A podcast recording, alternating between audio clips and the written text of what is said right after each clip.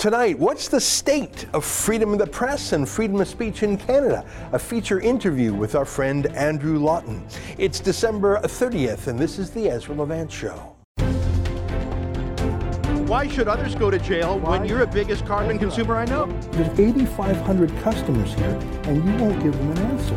The only thing I have to say to the government about why I publish it is because it's my bloody right to do so.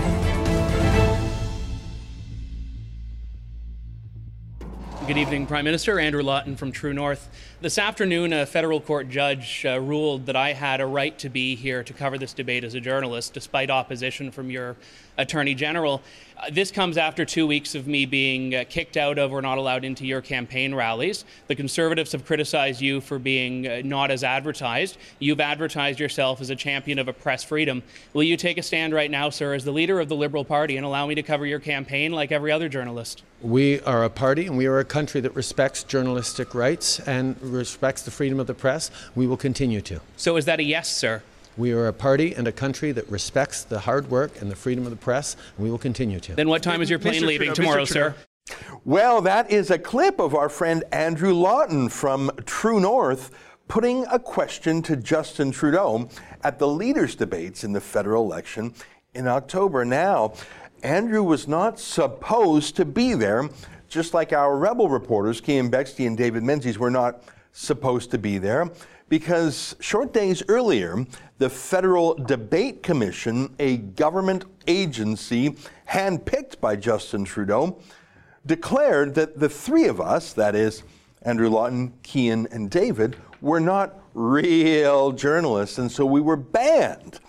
So Andrew, Keean, and David went to court, the federal court, and a justice, uh, Russell Zinn was his name, of the federal court, gave us an emergency injunction requiring that government agency to let us in. And the rest was history. If you can believe it, Andrew, Keean, and David asked more questions of Trudeau than any other news network. That's just one of a hundred stories of censorship and free speech in battle in Canada, a subject we'll go deep on with, with Andrew himself, who joins us now via Skype. Andrew, great to see you again. And once again, congratulations on being the pointy end of the spear on free speech. Well, to you as well. I mean, this was in many cases a, a, very dismal year for free speech, but I also think there were some positives that we'll get to in that how often we had the opportunity specifically to raise the alarm and sound the alarm about these issues. So uh, the debate clip, uh, the glory days of the campaign, was just one of, of several examples this year where we really got to shine the spotlight on that. So it was unfortunate in some ways, but uh, very fortunate in others. Yeah, well, I'm really glad that you care about that, and and I know we all say we care about freedom of speech. Certainly, if you ask any journalist, they'll all say, "Oh yes, yes, yes, I care," and they'll do that because they know they're supposed to say that, and they care about their own free speech. But it's tougher to care about free speech for someone else, especially someone else you might find irritating or even contrary to your own views. And that's what I think is slipping away. I think that journalists are very fastidious about their own freedoms. But if it's a rival journalist, especially in this age of social media censorship and bailout money, I think most other journalists have decided, yeah, they don't care so much about that. Do, do you think I'm being too pessimistic, Andrew? Well, I think the answer to that is always it depends. I mean, there are going to be individual voices that do care and that are on side with that, and there are going to be at the same time people that don't. And more importantly, I think the institutions themselves are uh, growing less supportive of, free speech. I mean, one of the highlights of my year, quite frankly, was being in London for the Global Conference for Media Freedom alongside you and, and Sheila Gunn Reid of Rebel. And, and we saw uh, in that uh, little few days of the conference, uh, reporters from the mainstream media actually stand up for press freedom. As many people remember, we have uh, the standing up for free speech and press freedom rights for Sheila and I when the Ministry of uh, Chrystia Freeland's office was trying to block us from a press conference. And, and that was a profoundly impactful moment when the Globe and Mail, CTV, CBC, Al Jazeera, English, they're all standing firm and saying, listen, we're not covering this press conference unless everyone is there. And I think that that moment was a, a hugely positive one but you fast forward a couple of months, uh, you're in the federal court, Candice Malcolm's in the federal court, I'm holed up in a hotel room in Ottawa, wondering if I'll get to go to the debate. And the sounds we heard from the mainstream media were non existent. It was silence from Yeah. them. Yeah. And I, I think that we need more like that London story and less like the Ottawa story. Yeah, that London story was truly amazing. For one flicker of a moment, I thought that maybe uh, the tide was turning for freedom. And it was at a media freedom conference. And the fact that Chrystia Freeland was trying to block journalists at that conference, I think that, combined with the fact that it was you and Sheila, so it seemed like it was not just one person, it was a, it was a whole thing. Let me play a clip of that because uh, Sheila caught most of that on tape. Here, take a look at this. So,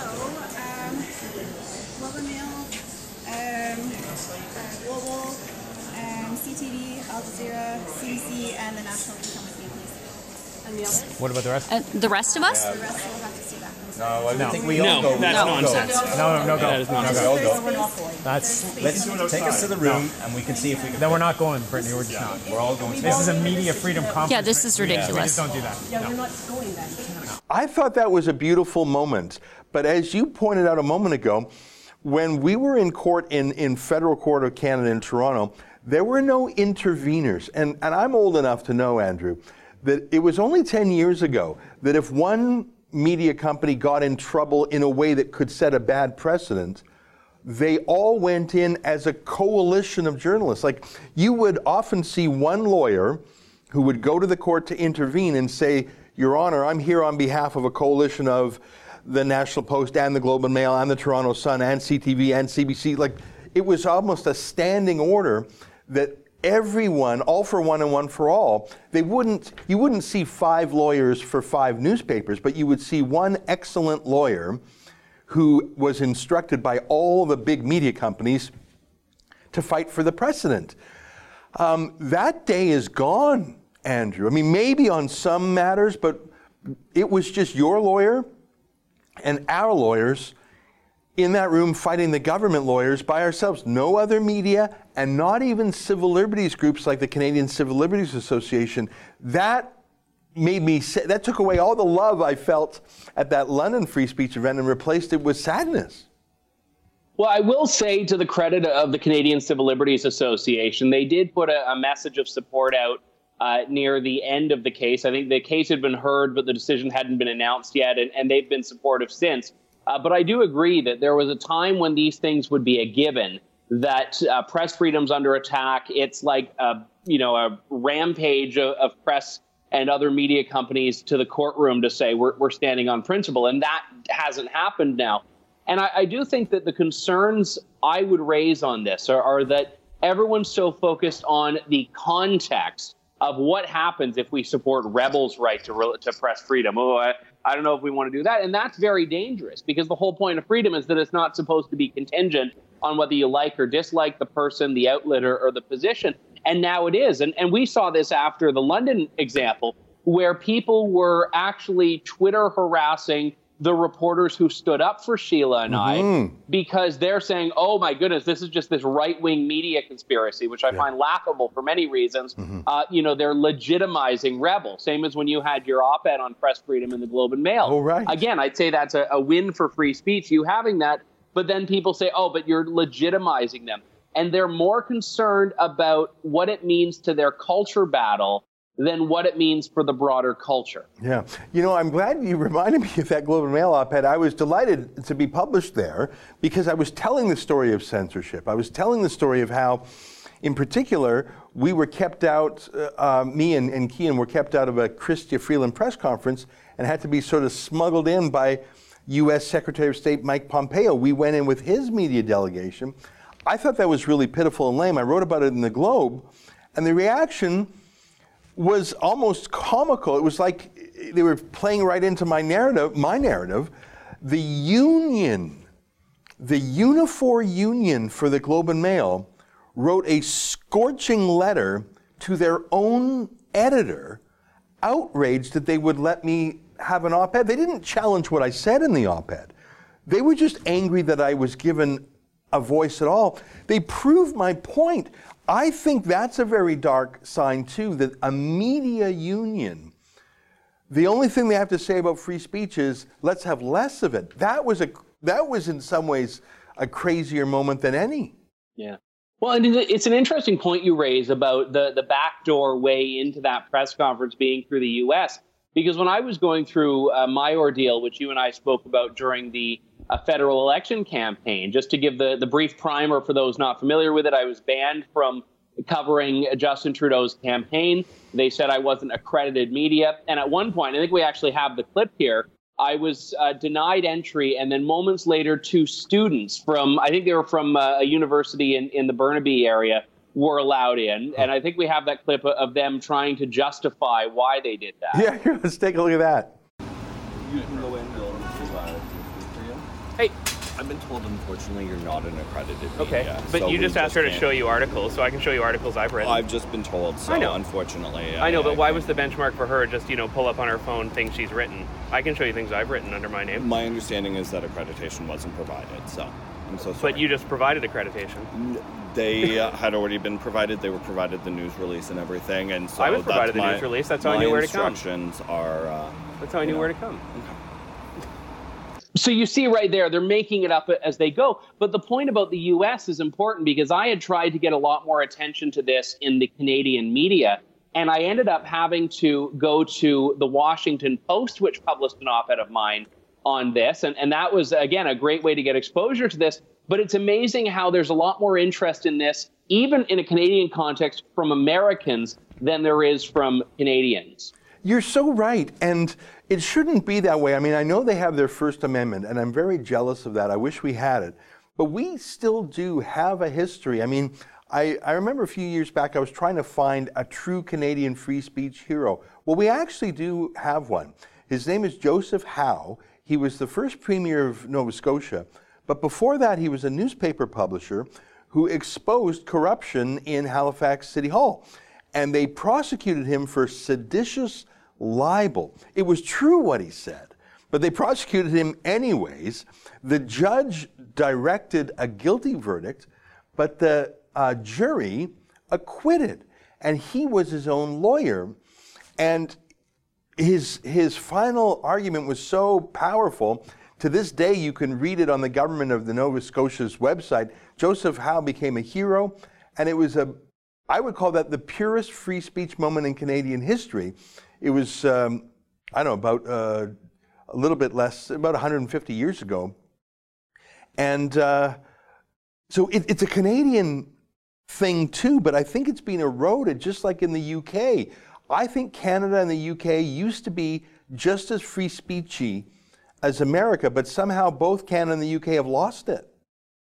One of the most dismal things that we see in the, the Canadian government narrative on, on free speech is that freedom of speech is an American concept. And, and you'll remember this actually back from the glory days of the Human Rights Commission fight. One of the uh, investigators or commissioners of the Canadian Human Rights Commission, uh, Dean Steacy, had, had testified in, in, a, in a deposition that, oh, freedom of speech is an American concept. We don't have that here.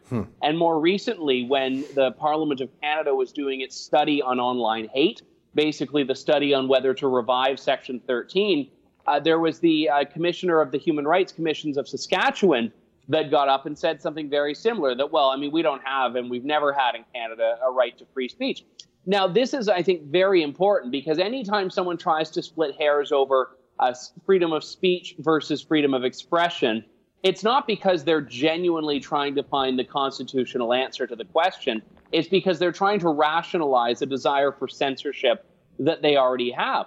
And if anything, freedom of expression, which is how it's laid out in the charter, should be broader than free speech because Yeah. speech is a form of expression. I mean, Yeah. if anything, if we go based on the wording alone, in Canada, that right includes the right to an interpretive dance, that includes the right Yeah. to, uh, you know, a solo, a poem, a, a speech, whatever. But we have so many people that are hell bent on this idea that everything has to be contextualized, that everything has to be limited, and they're far more concerned with how they can justify drawing those boundaries than they are with standing up for the fundamental principle of free speech. And I include alongside that freedom of the press. Yeah.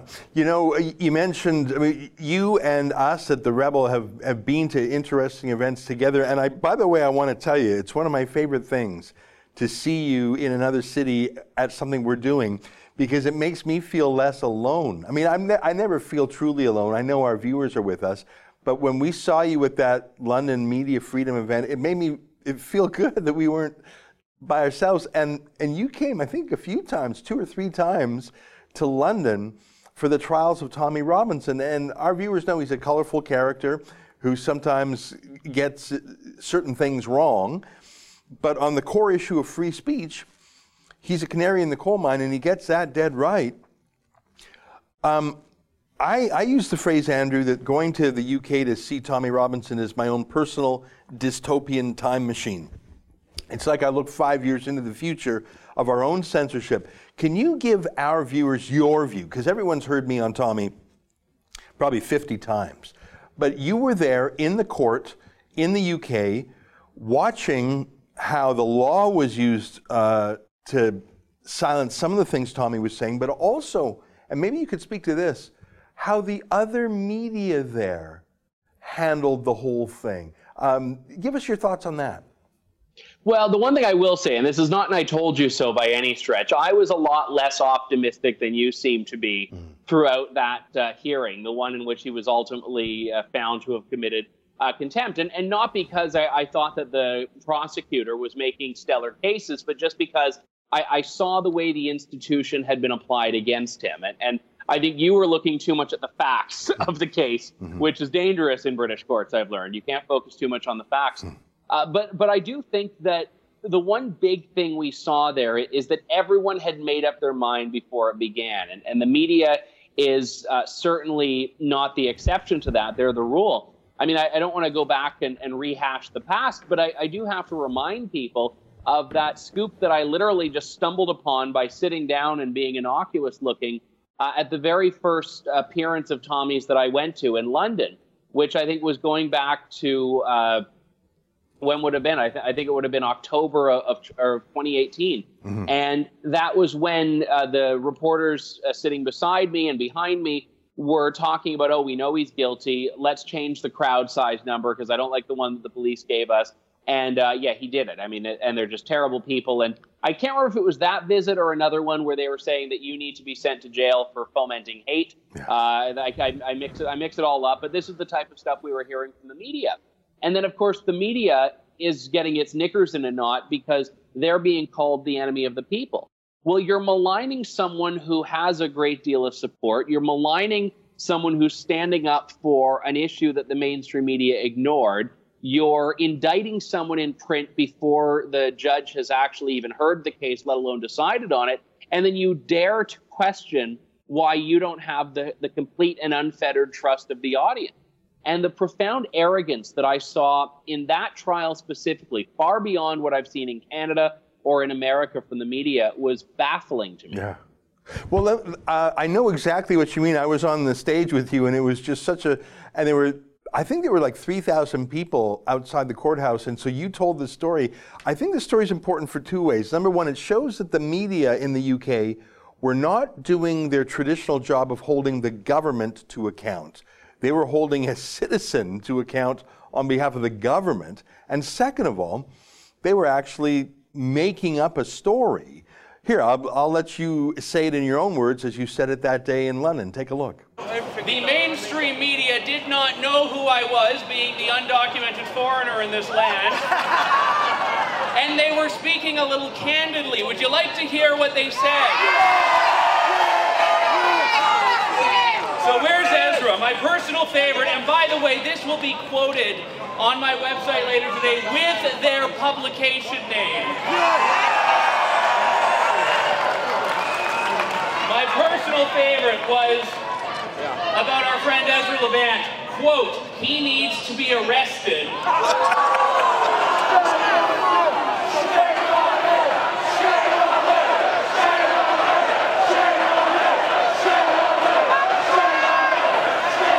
He's whipped up hate, was what they said. Before the proceeding even started, this is what they said about Tommy. Quote, he is in contempt of court, there's not really any doubt. And there was one more. You see, one of the great members of the law enforcement who have done a lot of great work today said to them at the time there were about 1,500 people. They said, let's just say a few hundred, quote, because we don't want to give it credit.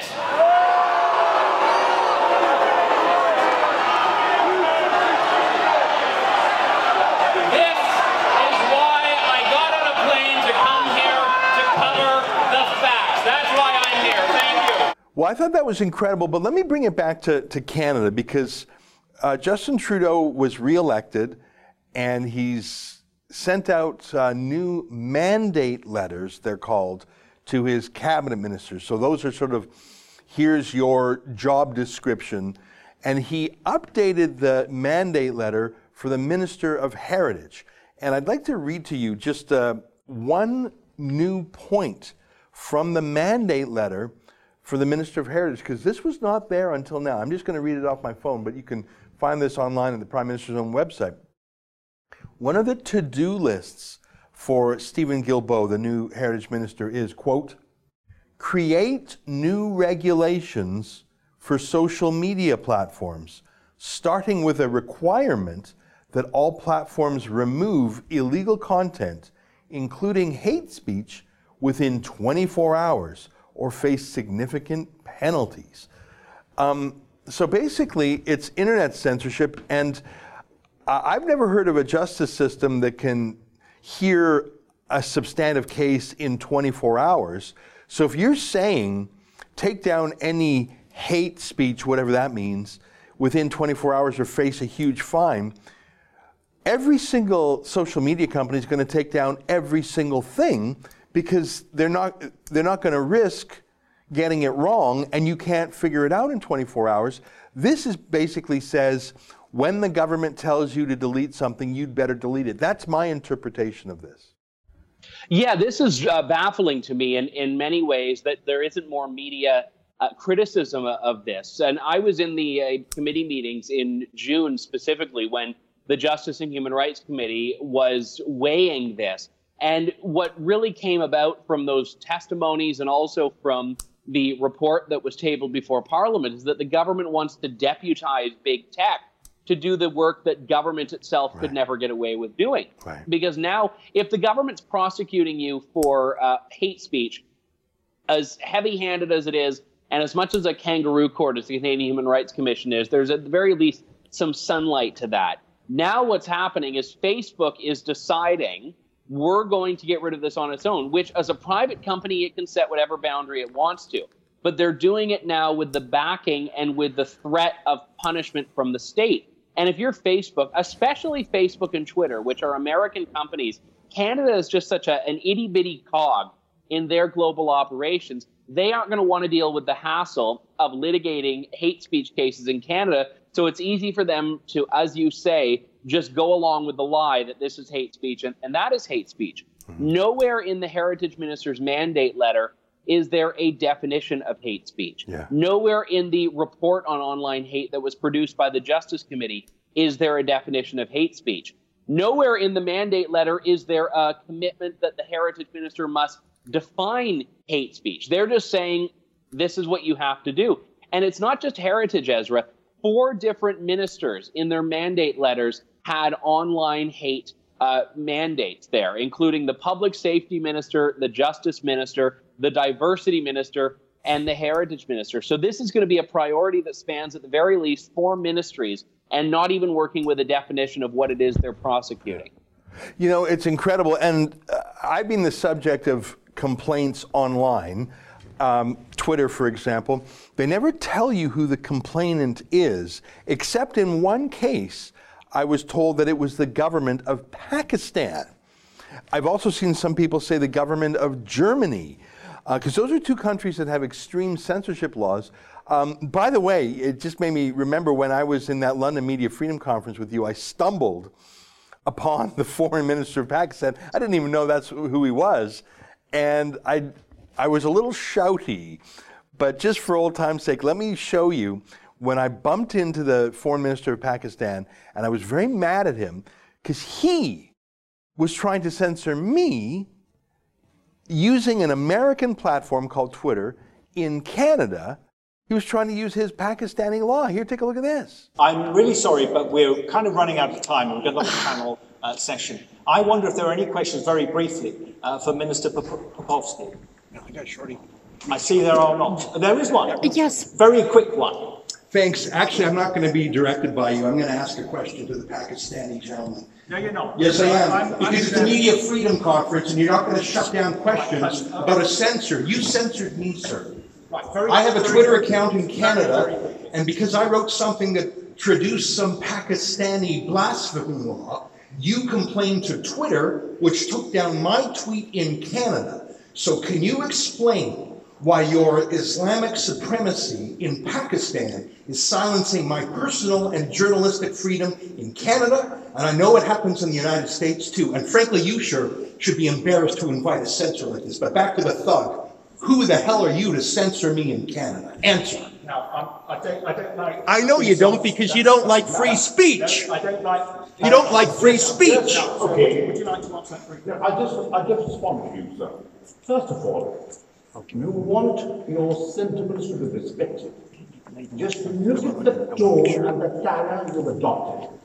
Is that the correct way? You have a right to ask questions. Well, then why did you censor me? Did I censor you? You shut down my Twitter tweet. I did not. Don't lie.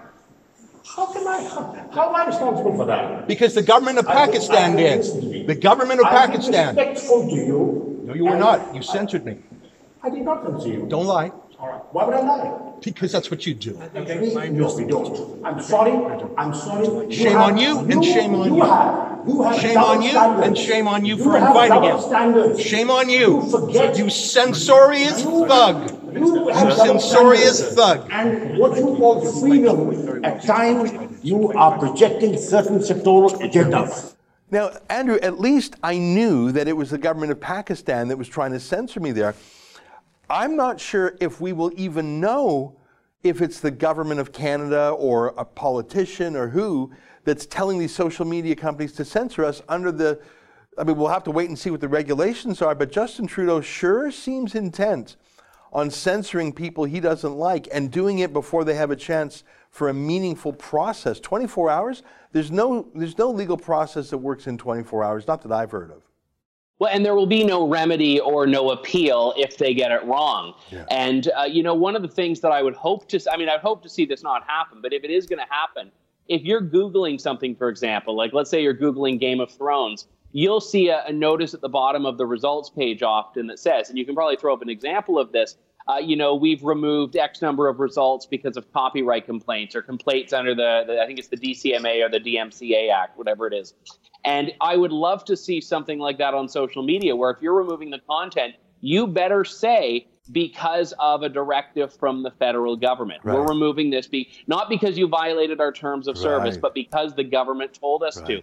And I would love to see a lot more transparency around that if this is the direction we're going to go. Right. Very interesting. Well, I guess what I'm taking away from this conversation is that 2020 will even be tougher for free speech than 2019. That's how I'm. I I didn't know this was in four different ministries. This requirement to censor that makes it four times as bad and four times as likely that it'll happen. Last word to you, Andrew. Thanks for giving so much of your time. And, and by the way, Merry Christmas and Happy New Year and keep up the fight. We're big Oh, fans. Facebook's going to take that down. You can't say Merry Christmas now. that's right. That's that's hate speech. That'll be taken down from Twitter. We're we're real fans of True North because I feel like you guys are fighting for freedom, not just in your journalism, but you were there with us in court. So I didn't feel alone that day. And I know that um, I just am going to make a prediction right now. Both you and us will be censored in some way in the year ahead. And I hope that we can fight back and maybe even get a few more allies going. Um, it sure would be nice, but even if we're fighting alone, we've got our viewers with us. Last word to you, my friend. You know what I will say? I think first off, thank you for dedicating so much time to this topic. Censorship is the enemy of speech, but by the extension, speech is the enemy of censorship. And I, I think that it's Oh. important that you never cow tow to this narrative and to this pressure. Um, I'm fighting it in my own, own way. I'm going to be relaunching my uh, old show, The Andrew Lawton Show, as a podcast in the new year. Uh, the antidote to this is going to be speech. So I'm happy to be in this fight, and I'm happy you're here in it as well. Right on. Well, I can hardly wait for that show to be launched. And uh, folks who aren't already supporters of Andrew can find his work at tnc.news. Is that right? That's correct. tnc.news. All right. Take care, my friend. Thanks so much. You too. Thanks. Okay.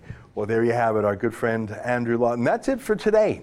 On behalf of all of us here at Rebel World Headquarters, to you at home, good night and keep fighting for freedom.